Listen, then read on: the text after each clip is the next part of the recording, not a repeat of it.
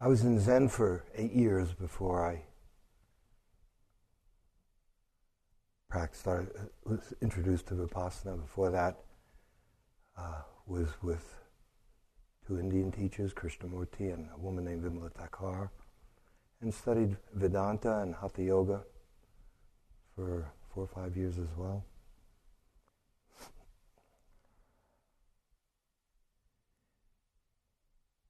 Five of those Zen years were in Korea and Japan. And there was a tradition in koan Zen, which many of you have heard. In Japanese, it would be Rinzai, in Chinese, Linchi. And koans are a central part of the curriculum. And my teacher was Seung Sahn Nim, a Korean Zen master, for 5 very intense years, here and in Korea. And they would start us. So he would start us off with a very basic. There's a set of koans that are traps for the mind. What is called opposites thinking. The thinking mind has a tendency to create opposites: good, bad, black, white, high, low. These opposites are conceptual. So the trap would be, you'd walk into the interview room, and there'd be a watch, and there'd be a bell. And he'd say, this watch, this bell, are they the same or different? And then he would say, if you say the same, I will hit you 100 blows. If you say different, I'll hit you with 100 blows. What can you do? So we would make up all kinds of things, and none of them worked.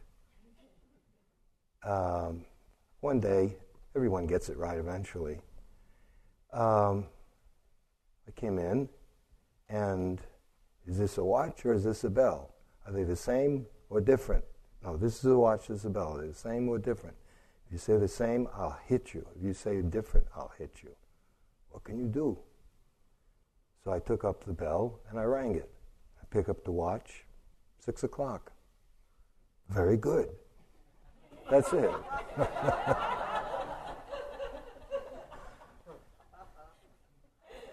So let me ask you, is retreat life and daily life, are they the same or different? If you say the same, I hit you. While you're here, keep your mouth shut and sit and walk and don't make any trouble. When you go home, you wake up Monday morning, it's time to go to work, wash up, get in the car, and drive off to work. That's it. Okay.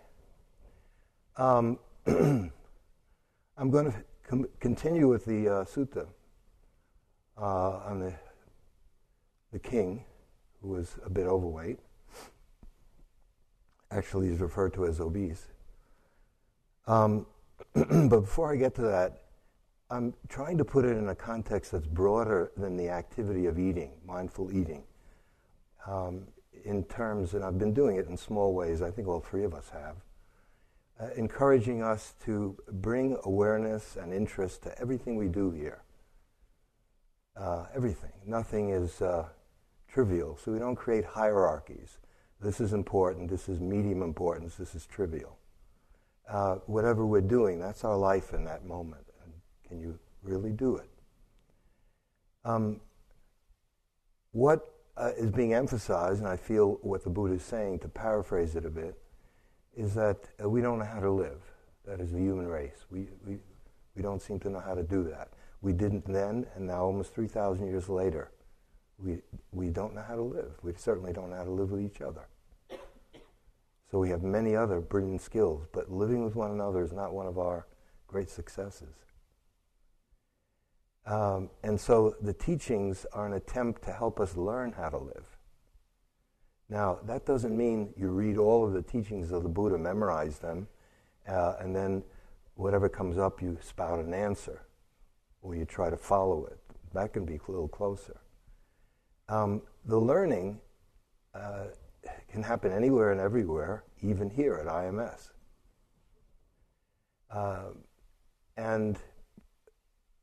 The presupposes that we've expanded our idea as to what learning is so that it's beyond books and degree-granting programs. That it's a kind of learning where there are Dharma books, as you know, which can be very helpful. Maybe they brought you here. And some of us still read them. They're inspiring. They have quite an important role to play, but less and less as you go on. Much less as you go on. Much, much less as you go on. I asked one of my teachers in Korea, because they made fun of the sutras a lot, and I think they overdid it somewhat, but at any rate they did. And I said, well, then what is the purpose? Why do we read these sutras, and why do we read all these teachings of the ancient masters? And he said, when the baby wakes up in the middle of the night and is crying, you read it a bedtime story. When it stops crying, you put it down. Get it, or is that too deep? Okay, so maybe we're Dharma babies. Maybe we need it. And it's not to demean us. But the learning is, you can't separate learning how to live from getting to know yourself. And the term that I prefer rather than self-knowledge, which exists in the West since ancient Greece, is that knowledge is something you accumulate. You acquire, and then you add on, and more is learned, you add on more. Self-knowing, which is in the active present, is something that you learn about yourself in that moment, and then its value is over. It's not, so if you have secretly, there's always a criminal subculture on these retreats. If you're secretly in your room keeping a full notebook, a spiral notebook of my insights, my great insights into myself upstairs, wherever you are, that's not it. That said, go directly to jail, do not pass go. If you remember Monopoly, does that still exist? It does? Yeah. Self-knowing, its value is clear seeing in the present moment what's happening. And what you learn has its value in the immediacy of that moment in helping you to live, and then it's obsolete. Because if you then store it, there's another kind of knowledge that, of course, is valuable to store. All kinds of technical skills. It takes time to learn them. A language, etc. Then you're not seeing what's happening through fresh eyes. Because the more accumulated the knowing is, the further removed it is from freshness, from seeing what's happening. So what we've been encouraging you all to do is to come to eating with a fresh mind. Take a fresh look at how you do eating, in fact, everything you're doing here. And some of it has unearthed some interesting stuff. Some of you have really learned a lot. The kind of learning that comes about can come about anywhere. And learning how to live is a skill. If you want to call it wisdom, that's fine. Now, in this context, it has a somewhat narrower frame of reference. It isn't just learning any old thing, because there are endless things we can learn. What the Buddha was teaching was learning how to live. The skill was in living in ways that don't create suffering, unlearning ways that create suffering. And in English, one good translation for me are the terms skillful and unskillful. So there's a famous exchange that the Buddha had with Rahula, his son, and where he instructed Rahula, before you speak, act, and even before you do something, say something, think something, do something, reflect. Is it something, is it skillful? Is it beneficial for you and for others? Or is it harmful? If it's beneficial, then go ahead, do it. If when you do it, you find out that indeed it wasn't skillful, I thought it was, but it turns out it's harmful. It may be good for me, but I'm hurting someone else. Okay. Then you arrest it. You cut it off. And said, even after it's over, you may conclude, well, I thought this was skillful, beneficial, not harmful. And I did it. And I ended, and I thought, great. And then in looking back, whether it's a few minutes or a few hours or sometimes a few years, when you look back, and you realize, I really intended it to be beneficial. But it turned out I didn't fully understand, and it was quite harmful. And then what the advice is not, it's not laying a guilt trip on us, but if there's remorse or sorrow about it, to let that be there, but in the service of learning. So you have less likelihood of repeating that kind of activity. And so on this retreat, we have this rare opportunity in a protected environment, slow down, and there are not too many requirements. Our main job is to get to know ourselves in each activity. Okay, now, to get ahead of ourselves, self-knowing here is not to be confused with what I think the common sense or the more conventionally understood idea of that is. It's not about self-improvement. It's not about self-enhancement. It's actually about self-forgetting. The best teaching I know, the most brief, is by a Japanese master named Dogen, where he said to study the Buddha Dharma, this teaching, is to study oneself. It's sometimes translated to learn about the Buddha Dharma is to learn about ourselves. And he said to study ourselves is to forget ourselves. What? To forget ourselves. To forget ourselves is to be awakened by all things. Okay. If you don't understand that right now, it's fine. But it's very different. It's not improving our personality. It's now me as a more moderate eater, me as a kinder person. That's better than me as a cruel person, me as whatever me does. But a lot of what we are interested in, I think it's inescapable, we can't help ourselves, we're really trying to perfect our personalities. And this is what we could call a self-improvement. A lot of what is called spiritual, and I look closely at it, it's self-improvement. And this is designed to let go of the self. But you let go of it by seeing it. It's not that you get into a war where they don't kill the self. As you see it, now why would you want to let go of it? Again, this can come out of learning. That's the most reliable way. You begin to see that the source of our suffering is this. Again, the Buddha was once challenged. Finally, what is the bottom line teaching here? Paraphrasing a bit. And the Buddha said, under no conditions attached to anything whatsoever as being me or mine. But that's what we're doing almost all day long. We take everything personally. We do all kinds of things to enhance our sense of self. And so conventionally, self-inquiry is to learn about who we are.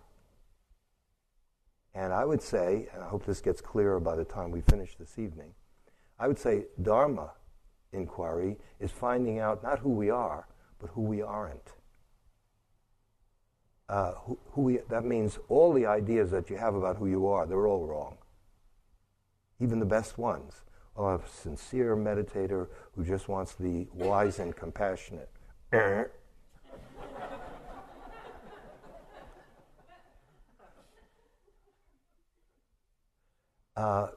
Because the liberation finally is from notions that we have about who we are. And we've spent a lifetime building up these notions through everything that we've done, in work, everything. So much has been done to build up this sense of self and to have ideas about ourselves, notions. And is there some value in that? Of course there is. It generates energy, it gives us a feeling of security. But when you look closely, you'll see that anytime you're suffering, psychologically suffering, look closely at it and you'll see it's me who's suffering. And once me gets in it, it can turn from pain to torment. So Dharma teachings are cutting through all of that. Now, to begin with, any kind of psychological self-clarification is helpful, of course, because if the blockages are too strong, you're never going to be able to do this. And one of the main blockages, maybe is that we believe these notions. We've had a lot of practice trying to improve ideas about ourselves. Replace bad ones with good ones. A lot of therapies are trying to do that. Go from low self-esteem to high self-esteem. Low ego strength to high ego strength. Or, I don't know, middle ego strength. And then, but that may be really essential. I don't mean to mock it, honestly. Because until you can get a bit of that, I don't know how you could possibly be enabled to see through and let go of all of it. And it's not, some people sometimes see it, and it's not necessarily dependent on time. It can happen like a bolt of lightning, where suddenly you realize that all these ideas that you have about yourself, their notions, their characterizations, their objectifications, their ideas about who you are, which we believe in, defend, enhance, nourish. We protect it, it gets wounded, we patch it up, we come here to make it better. And that can be helpful. But finally, it's all about seeing it so that we go to another realm. It's going from beyond plus and minus to something that's beyond that. And it's done in this practice, in Vipassana practice. We start where we are. And where we are is preoccupied with ourselves. Almost every question, maybe every question, that we've been all talking about here is about me. Okay, but when you're aware, start becoming more and more aware of it, whether you know it or not, you're starting to take the power out of that. It's starting to lose its potency, its grip over us, its authority. We've given the productions of the mind immense authority over us, tremendous authority over us. And then we have to free ourselves. So it's this odd, sometimes to me hilarious, we've enslaved ourselves and now we have to liberate ourselves. It's a one-man and one-woman show. Do you know who Marcel Marceau was? Oh, sorry, generational thing. A mime.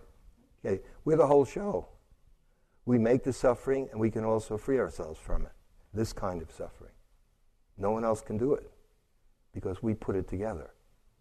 And it's through awareness, clearer and clearer and clearer and seeing that enables us to see, when we talk about emptiness, for example, and you might hear in Buddhist teachings, the crown jewel of the Buddhist teaching is emptiness.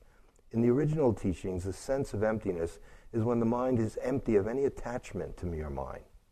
Thoughts might come through, I'm a XYZ, but they're like nothing. They have no potency. And they're not hurting you. As soon as we believe in it, then we have trouble. Problems. And in the watching, well, we're in the choiceless awareness, free attention, we're equipping the mind through the breath, through every moment of mindfulness is a moment where we're enabling the mind to be more fit and able to look at all these clouds as they arise and pass away.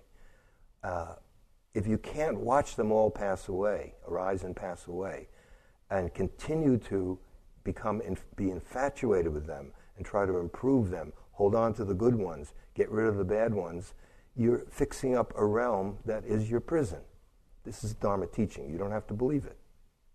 Please don't. It's just a guide to how to look at what we're trying to accomplish here. Insight is insight into the true nature of what's happening. The seeing is going deeper and deeper until it's bone deep, so that the seeing and the understanding can't be separated. And the living must change when you see things differently. When we see things as a child, it changes when we let go of that and move to the next stage of maturity. And this is, in many ways, similar. It's waking up from what we think is really real. So a lot of it, at a certain point, it's really great fun. To begin with, it can be frightening, and we don't even want to do it. It's finding out who you aren't. Who do you think you are right now? Not true. What do you mean it's not true? Take a look. Look at it. First of all, it'll arise. You'll see it's an idea, or it's an image of yourself. An image of yourself is a conclusion. I used to be, I am, I will be. Okay, you can have as many ideas as you want about yourself. But the clear seeing sees them for what they are. They're notions. They come and they go. They're contradictory. They're inconsistent. And as you begin to see that, the power leaves them. As it leaves them, the mind starts emptying itself of all of its preoccupations quite naturally through the seeing, non-attached seeing, clear seeing. Seeing that's not grasping. It doesn't grasp at what it likes. It sees what it likes, but it doesn't get attached to it. It's inclined towards doing things that are skillful, but it doesn't get attached to them. It's inclined to avoiding things that are unskillful, but it doesn't become aversive to them. Okay, we have to learn our way into that. It isn't just handed to us. So the learning can be, let's go to food. Let's go to the sutra right now. Sutta, sutra, I don't know. I'm confused. Well, it is a sutta in this talk. You've heard it a few times, and so you all know the setting of it's called the Donapaka Sutta, and it's King Pasenadi goes on a diet. Okay, you know the setting, and the part that I want to go over, if we've been over it, and I keep trying to enrich it a little bit each time, a little bit more. When a person is constantly mindful, and remember we try to specify in the language of the Buddha, mindfulness doesn't have the broad meaning that it's been given all over the place. It is remembering to turn towards what you want to be mindful of. If it's mindful of breathing, it's remembering to turn towards breathing. If it's mindful eating, it's remembering to turn towards eating. And we introduced the term sampajanya. That's a kind of an alert sensitivity that always accompanies mindfulness. And it's sensitive, it's alert, and it watches the results of what's happening, like when we're eating, because that's what we're talking about now. Let me give you an example of it, and some of you have been a little confused about the difference between concentration and a kind of awareness. What's the difference? What are the issues? I've picked the most humble, it's the lowest, silliest example I could think of, but the principle I think is sound. In the shower that we have at home, it's just a normal shower, and there's like a shelf to the right of it. The shower is not very wide, it's narrow, and on it are one or two of my shampoo and whatever conditioner, and then about 100 of my wives. You know, okay. You know, for different levels of moisture, and from France and Switzerland, like $18,000. It's this tiny little thing. I gave up a long time ago, but anyway, they were all lined up like little soldiers, and I try to practice even taking a shower. So for a while, I attend, and as I'm taking a shower, I'm soap and washcloth and so forth. I was very focused on just showering, and periodically, as I'm doing that and scrubbing, I would knock the shampoo over, and I was doing it again and again for years. I don't mean every time I did it. Then I realized, concentration is valuable, but what concentration does, it excludes. It narrows the focus down. It's like a tunnel of focused attention. And I'm not taking the whole context into account. Now, there's value in that. It can be very useful when you need it. But sampajanya is a much more sometimes called wise attention. In this situation, correct showering, unless I want to keep bending over, picking them up, all 100 of them, put them on the shelf. Now it's a wider quality of attention, which is still in touch with feeling the shower, but it knows that these soldiers are lined up too. Okay, and nothing gets knocked over. Once in a while, but that's when I forget. Okay, so sampajanya is that accompanying, remembering to turn towards what's happening, but also there's a sensitivity and interest, and watching the results of showering, watching the results, in this case, of eating. Okay. So it knows when a person is constantly mindful, meaning there's some continuity in it. It's not just noticing. Now, here's when we hear constantly, and then here's a typical problem that I don't know anyone who skips. We try too hard. And you've heard us try to ease that up a little bit. We're trying to be mindful all the time. We want to maintain attention throughout the day. Just what you said, everything's important. We're trying to do that. And we're exhausted by around 10 o'clock in the morning. Okay. It's a more lighthearted approach of acknowledging what's happening. It's right there. You can feel it and see it and smell it and hear it. It's just happening. An alertness is needed. It's not just being a soba noodle like tea time, which is quite good. But that's, you eat. You don't want to have a tension that's like a soba noodle.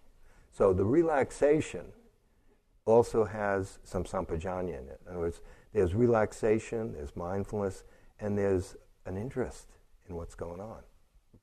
Okay, now that doesn't require neck veins popping out of our neck and the breath, the furrowed brows, and the jaw squeezed shut with determination. I'm going to be a great yogi if it kills me. It will. No, it won't. It won't kill you. You just won't come back. Okay. Okay. Here's the key one. And knows when enough food has been taken. This came up in a number in the groups today. How do you know when you've had enough food? That's a very good question. And remember, I'm talking about food now. But when you see that this sutta is on a couple of levels.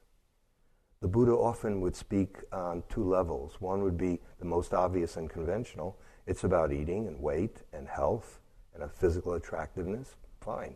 And it's also about Dharma. Dhamma? All right, I give up. The new people don't know what I'm talking about, and I don't. It's stupid. Don't get involved. And it's Matthew's fault. Okay.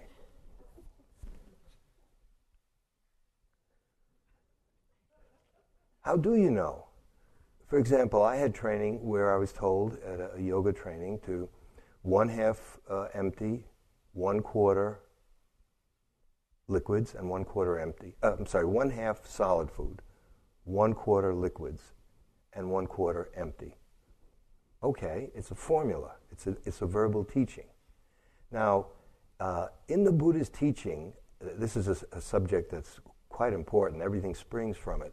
The Buddha gives teachings, and he's also saying, so it's listen to the teachings and listen to yourself. It's not a belief system. If you say, well, I believe in emptiness, I think that's great, I'm a Buddhist, I believe in emptiness, that's the end of you. It's not about believing it or not believing it, it's seeing it, testing it. These ideas are meant to be lived and to be tested. And do they help you live skillfully or don't they? Are they useful? If they're not, don't waste your life on them. I sincerely mean it. But only you can discover it by giving it a try. You can't figure this one out in your head. Now you're here, and we're not letting you figure it out in your head. You're trying, because half the questions are about that. But we're little by little weaning ourselves from trying to figure everything out, from seeing and the learning that comes from clear seeing. So when I did that, I tried that. I said, well, how do I know if it's 1/2 or 1/4? And at first, the mind wasn't all that clear, and I just would stop, and it was somewhat arbitrary. Okay, this feels like it's about 1/2. I didn't have much confidence in it. As the mind becomes more clear, settles down, more steady, it becomes more accurate. Liberation comes from, as the seeing becomes more and more accurate. Vipassana means insight. Insight is seeing into. The degree to which the seeing is accurate, it sees red as red, blue as blue. That's easy, unless you're colorblind. But this is seeing something much more deep than that, and not as obvious, because our mind is made up a lot of opposites thinking. Is this the same or different? Well, what's the problem? I don't get the question. So at first, I did the best I could. And then as my awareness improved a little bit, I think I got better at it. But then I started to see listening to the teaching, listening to myself, both of them are useful. It's not that we have to invent fire for the first time. Some of these teachings from the ancients are wise. Take the counsel of the wise, but then test it. It's not blind adherence to a belief. That isn't what this is about. I don't even know if it's a religion. Some people see it, it's a sasana, which is a practice, a dharma, the natural lawfulness of things. But if you want to call it a religion, it's okay. It's just a word. And so maybe what's problematic and what makes it appealing also is that it has a lot of science in it, in that it's asking you to test your ideas. It has psychology in it, philosophy in it, and there's also what we call religion. There's devotion in it. Because if there's no love, if there's no appreciation for what this is, you won't do it. But that has to grow out of doing it and not as a belief so much as you see that this is a good way for you to live and that you know it. It's not because some teacher told you. Maybe to begin with, there's some trust needed. But if you don't finally know it for yourself, you're living on someone's you're borrowing understanding. It doesn't have much power or authenticity, and eventually it will fall away. It just becomes flat. But when you know something for yourself, it's yours. Even if it's a small thing, like you don't take a shower just focusing on just the water, a stream of water coming down. You also have a wider angle lens, not just zoom lens. Okay, trivial, relatively, but the principle isn't. Some situations call for different kinds of attention. Okay. And knows when enough food has been taken. But what I found is as my attention improved a bit, that sometimes I needed a little more than half. Like if I had a very active physical day, I needed a little bit more protein and other foodstuffs. And some days I seem to need less. And so one half, one quarter, it's a guideline, but it's not to be literally taken to the point where you lose, you blunt your own sensitivity. And this gets at something I feel that's crucial in the approach that the three of us are taking. The word discipline.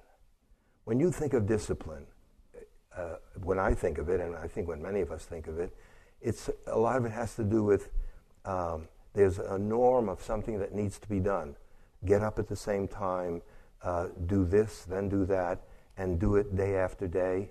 It has a certain militaristic. I don't mean to put that down because there's value in it. It's repeating a certain activity that's presumably useful again and again.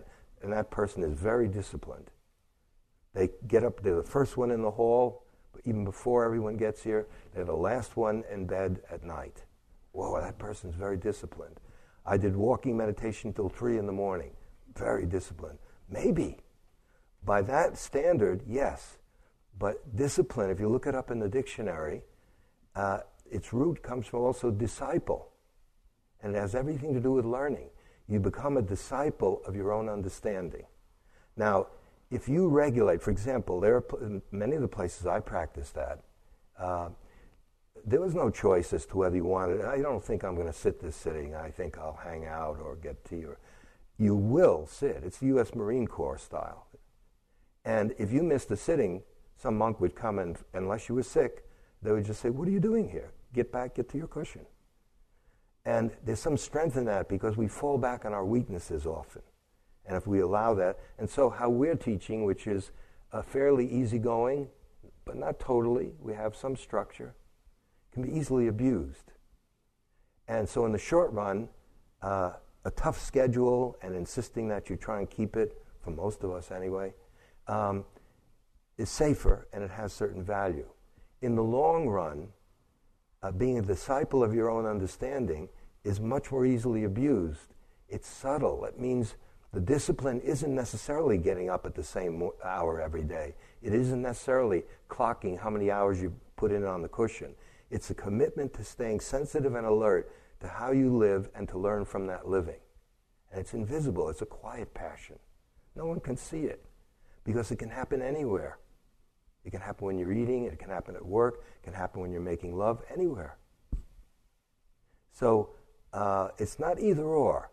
Because I think, and particularly at the beginning, a certain kind of a regular, repetitive activity that's useful, that's designed to be useful, can be helpful. But I would say more and more, if it keeps going for years, one of the things that I've seen happening is that people become chained to that, and they think that is practice, and when I do that, then I'm being spiritual. Not necessarily. Or we think slow walking is spiritual. Don't some of you think that? What's so spiritual about slow walking? It's just slow. Well, but worldly walking rapid, you know, like in New York, that's worldly. That's why? Why can't it be spiritual? It has nothing to do with the form. It has to do with the consciousness inside. Postures don't meditate. The mind meditates.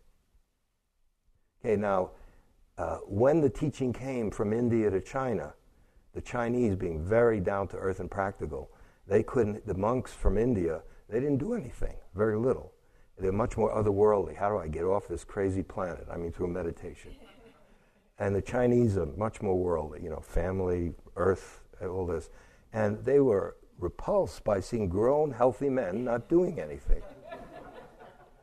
So one, Baichang, put him to work. And he said, a day of no work is a day of no eating. Now, it's in the Buddha, when the Buddha says, be mindful in all the postures, sitting, walking, standing, lying down. That can be the basis of it. But Baichang, that set the tone for all the Chinese and eventually Japanese, Korean, Vietnamese, and so forth monasteries, where there is work, there's a famous teaching, we don't have time for it, where the cook, being the cook, is not something that is given to just inexperienced, low-class people. Experienced, highly advanced meditators would be the head cook. And no activity, what Baichang tried to do and what Dogen, who took it, really did, is to eliminate hierarchies. Every activity needs to be attended to as if it's your own, you're caring for your own eyes. He used an example, this comes from China. Let's say Manjushri, who's a personification of wisdom. You're cutting vegetables, and Manjushri comes in to your kitchen. Now this is like, it would be like a great saint, like St. Francis of Assisi, comes into your kitchen, and you say, oh, what am I bothering cutting vegetables? I'm gonna, you know, oh yeah. But this says, if Manjushri comes in while you're cutting vegetables or cooking or something, he says, get your broom and drive him out of there, because he's getting in the way of cooking. Well, that sounds stupid. No, that's what we're building on. We're trying to say that there's life, and how you relate to life, and that includes time, how you relate to life can make all the difference. So that if we have an attitude towards life that sees everything as potentially practice, so that practice and life become inseparable, then what is it that we're, then when we're here, that's wonderful. We have an opportunity to go into silence, solitude, sit for extended periods of time. That's wonderful. I'm not degrading that, not even a little bit. But then the rest of our life, if we just see that as a break, or it's nice, it's cute, but it isn't, quote, spiritual, then what can come out of that? And as lay people, I feel we have no choice. Now, what is left out, of course, is relationship. It's not just chopping wood and carrying water, or tilling the fields, or making tea. It's how we are with each other, and that's been neglected in perhaps in all spiritual circles. So everything is included. The intention to learn from whatever happens to you, whatever your life is composed of in that moment. What is correct action here? Becoming aware of your reactions in relationship to nature, to food, to people, to anything really. That's what this is about. Now, I'm going to have to move a little bit more quickly. It says, when your knowing improves, becomes, and it can then, as Doug pointed out, it can become effortless. The awareness is so natural and steady that you don't break into a sweat, because you can just feel. First of all, you've awakened the intelligence of the body by paying attention to it again and again and again and again, and then maybe parts that have been stagnant, that are a little bit dead, because we haven't paid attention to our body. Okay, I'm going to go longer tonight. I'm not even asking for permission, because the retreat is, we just have one day, and what are they going to do? You know? It's a ritual. We go through this. Okay. No, because I want to finish this up. It says, the afflictions become more slender. They age more gradually, protecting their lives. Now, this is where it starts getting really interesting. There are two levels here. The afflictions, in one sense, are bodily problems that come from not only overeating, but eating the wrong food. Now, I learned some things in yoga that I don't think you learn very much in Buddha Dharma. It seems like this is just one person's observation. for a good reason. The Buddhists are very, very concerned about us getting attached to health and the body, making it beautiful and living forever, and then suffering a lot, because inevitably it must age, get sick, and die, no matter how many organic vegetables you pour into it. Because that's what happens. It's just, that law just rolls on. And so, and also a lot of it, the teachings that we have that are available to us about monks, celibate monks who have certain kind of ascetic disciplines. Okay, now, for example, one of the main trainings is you go with your arms round bowl, and you just, whatever is given to you, you eat it. That doesn't mean it's healthy. When I was in Thailand, I'm a vegetarian. And a lot of what villagers put in my bowl, I wasn't a monk, but I did everything the monks did, was meat. And I found out later even insects. And I had to make a decision early on. If I try to winnow out just all the meat, fish, chicken, and just found a little bean here and a little bit there, I wouldn't be able to live there. I lived there for months. So I ate it. Now, so there's a different kind of value to that training. It isn't dietary. What it trains you is to just get comfortable with whatever you're given. So it has its value, but it is not designed for health. It's designed to make you more humble, perhaps, and to appreciate the villagers who then appreciate you because you're doing the practice and they're feeding you. Okay, so on one level, the body can be more healthy. It'll perhaps not be as sick. It can live longer. It can be more slender. It can be more attractive. We know that one well. Now, I feel in yoga, that part has been taken care of. Now, in the real yoga, they're not advocating getting obsessed with the body. But what has happened here, it's been amputated from the meditation. I don't mean just America. I think in the West. Hatha Yoga has been cut off from the wisdom part. And so you open up yoga journals, all it is about beautiful ladies and men who are trimmed with incredible postures. And I don't see a whole lot of wisdom there. And that's not yoga's fault. It really isn't. It's been amputated from, it was one intelligent piece of developing wisdom, to care for the body. Because energy in the ancient times was considered an invaluable resource. Because you could practice, if you're healthy, you have more energy to practice, to learn, to see. If you're constantly plagued by illness, that makes it more difficult to learn, not impossible. And so you're preserving life energy, not squandering it. It's just sensible, but it's not enough. Now, where does the wisdom come in? Well, as some of you have been learning, if you pay attention, you'll see greed comes in all the time. The mind wanting this. You'll see the mind just getting all excited about a certain food, not even tasting it. And then it tastes it, and well, it's okay, but it isn't as good as my imagination of it. And you start learning about the relationship between what minds do and the body, which just takes in the food, digests it, you chew it and digest it. And you start seeing the interplay. Now, to get on the express train, let's cut to awakening rather than gradual. There's a lot that you can learn. We can have a little manual how to do eating meditation, and they exist. And I don't think I know I don't want to do that. I'd rather you learn by paying attention. Learn about how you eat and start to unlearn what seems to be unhelpful, unskillful. For example, if you're a meditator, it's not simply the amount of food you eat, but certain foods, and I got this more from yoga, certain foods incline the mind to be heavy.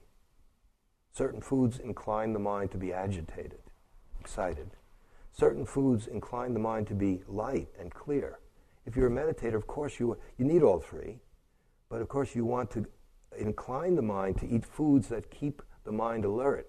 It's not simply not eating too much, it's also what you eat. Here we have a choice. The food is, I think, not only delicious and abundant, but really healthy. But how we use it, each one of us has different needs. We have to learn by ourselves.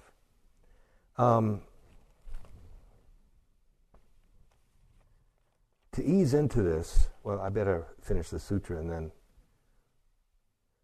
Okay, then finally the king, who, as you know from last time, slims down, and he slims down and he strokes his limbs with his hand and took the occasion to utter this.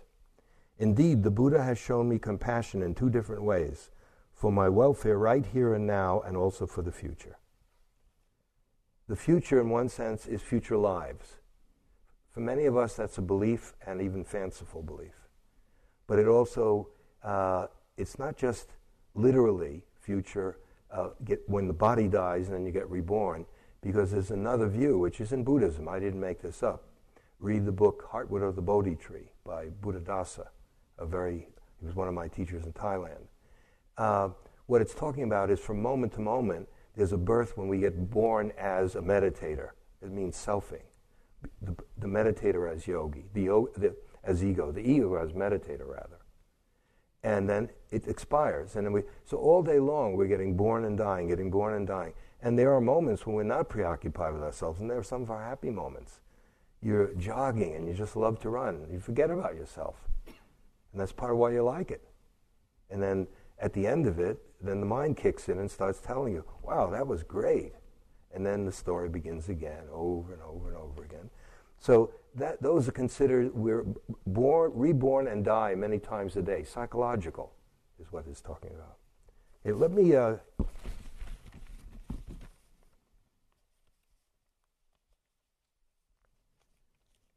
from tea. This is also, in a sense, has to do with this. I've learned a lot. I've had a little bit of training in tea ceremony, Japanese style. It's not for me. You know, it's just tremendously elaborate, detailed, ritualistic, ceremonial. It would drive me crazy. I mean, I just can't do it. But the essence of it that I got when it was done the right way, I did get a little bit from that. And there's a wonder what they why is tea considered? There's one saying, the taste of tea and the taste of Zen are the same. That sounds fanciful. Well, you mean just drink tea and then you don't have to bother with your knees hurting? I don't think it's as simple as that.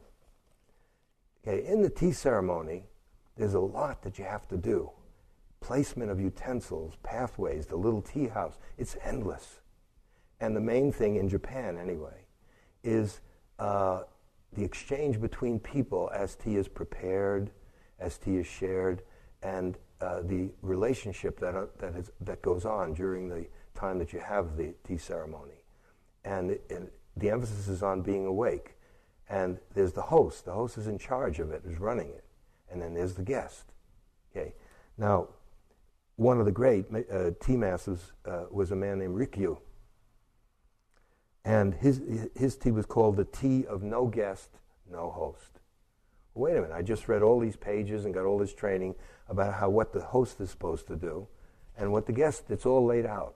What a good host does, what a good guest does, pages after pages. So what is Rikyu saying, the tea of no guest, no host? What he's saying is don't make guest, don't make host. Do hosting, do guesting, but don't make an identity out of it. Don't make a self out of it. That's just more self-enhancement. I'm a great host. It's me as an enlightened tea host. It's me as a guest. When there's no host, no guest, that is entering into what we call no mind, original mind, awakening, some degree of awakening. When we're trying to encourage all of you to do each thing wholeheartedly, and I'll finish with this. Here's one more. It's the same thing, but it's slightly different. The way of tea is made with the heart, not with the hand. Make it without making it. It's the same thing. In the stillness of your mind.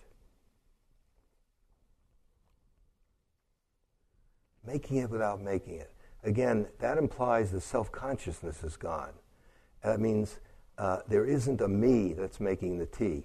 Now, here, I want to finish with this so you get a sense of how ordinary human activity can be invaluable as a spiritual activity. In fact, simultaneously with whatever we do, it can be a Dharma practice as well as a practical activity in the world. It's not easy to do, but I would say the essence of it is the immense significance of the present moment. Spend time, not here necessarily, reflecting on the fact that there's only the present moment. And that you'll see that your mind is spending a lot of time in an imaginary future, an imaginary past, and even making up what it thinks is going on right now. The practice is coming back to when we keep saying, what is, what is, what is, the raw, naked reality of what's happening. The immense significance of the present moment. It's in the present moment that we heal our past wounds as they surface from memory. The event is long over, but it's there. The record of it is it's etched into our consciousness. And if met with awareness, we can heal ourselves in the present moment. In doing that, we're living a better life in that present moment, rather than being lost in an old wound, fighting it or drowning in it. And in the process of taking care of it, not only are we healing the past, we're also enhancing the present because it's a better way to live and laying the groundwork for a better future. Because how we live now is inclining us to how our future will be. We're laying the groundwork for it. Now, and I will end here. When Dogen says, to study Buddha Dharma is to study the self. To study the self is to forget the self. To forget the self is to be awakened by all things. And in that teaching, what it's famous for, that's a school of Soto Zen in Japan, but it originated in China. It's called shikantaza, just sitting. That means when you meditate. Just sit and be awake, because that's what the correct action is there. When you're chopping vegetables, shikan vegetables. Shikan, cleaning the toilet. You tell me. And so, what's so great about that? Link this with models of practice. I know for some of you this is going to be it's confusing and may seem abstract. The most prevalent model of practice is, if we practice hard now, sometime in the future we'll be enlightened. There are different degrees of enlightenment. And what we're doing now is someday we'll be freer, and some of us will be fully and completely free as a Buddha or an Arhat and so forth. And I'm not saying that isn't true, but that model is sort of a stepladder. I'll do this, it's in order to, and it's very realistic. And our minds, as presently conducted, as presently exist, much more comfortable with that. It's all about progress. First get a BA, then an MA, then a PhD, or whatever. You know, the different first be a junior executive and a senior, So we have all these gradations. And there's another model, which is the model that, fortunately, I was given to begin with by Krishnamurti, and it's very strong in certain Buddhist schools, is practice and awakening are the same thing. That's what we've been teaching you, whether you know it or not. It's not that if you're a good boy and girl now, then you'll get a nice reward later on. Is that if you're fully in this moment, shikan moment, just this moment, whatever the content of that moment is, think of the present moment as having infinite depth. There's no end to it. Infinite space, infinite potential. Because where you're going, and I have to use language, it's an interior journey. You're going beyond what we think of as the psyche, which we're preoccupied with. And in Vipassana, in seeing it, letting go, seeing, letting go, that takes you to another. The mind is a vast place. We're just living like little water, whatever those, swimming around on the surface, or plowing a small corner of a vast field and thinking that that's the whole thing. We've made boundaries. We've bounded ourselves in, stitched it together with thinking, memories, aspirations, fantasies, images, actions, and we're engaged in writing, rewriting, protecting, destroying that from moment to moment. It's the story of me, starring me, directed by me, written by me. Everything is me. Everything. Popcorn made by me. DVDs sold by me, and the profit goes to me. Okay. Think of it this way. It's like, these are just very crude images. If you're, the more and more as you're completely in the moment, completely eating, if that's what you're doing,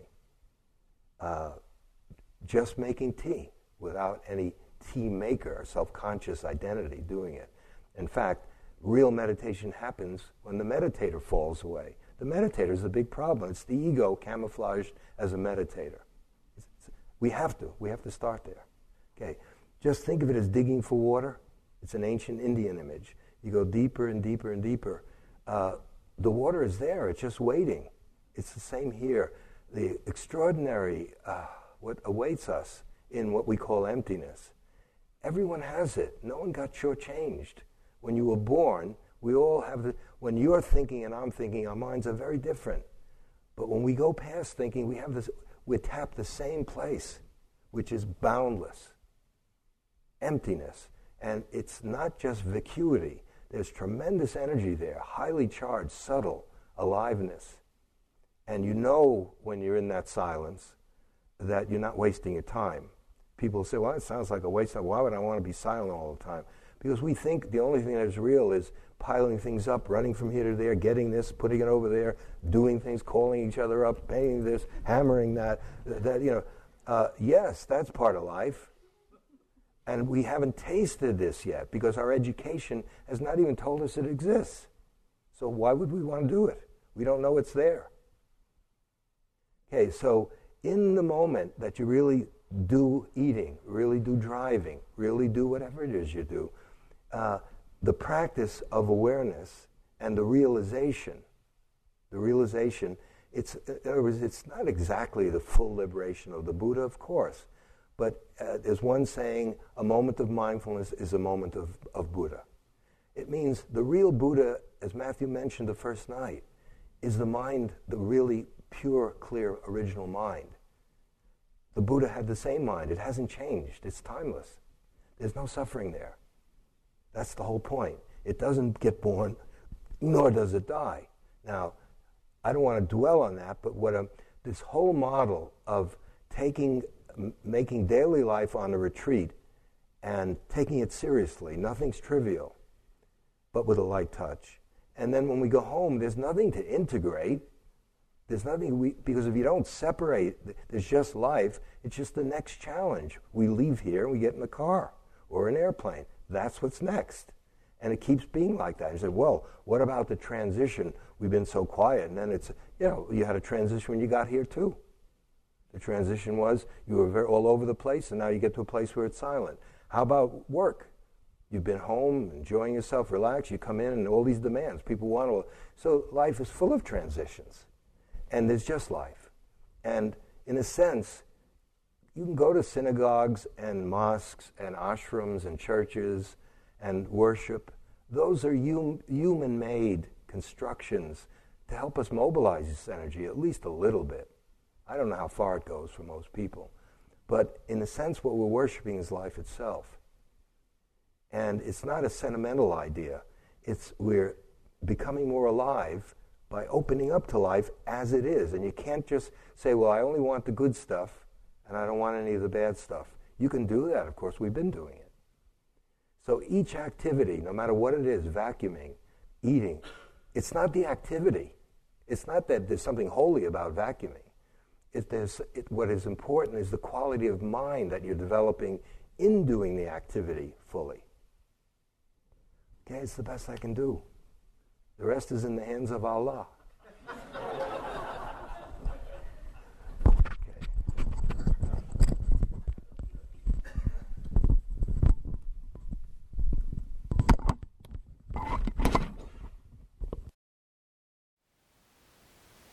Thank you for listening.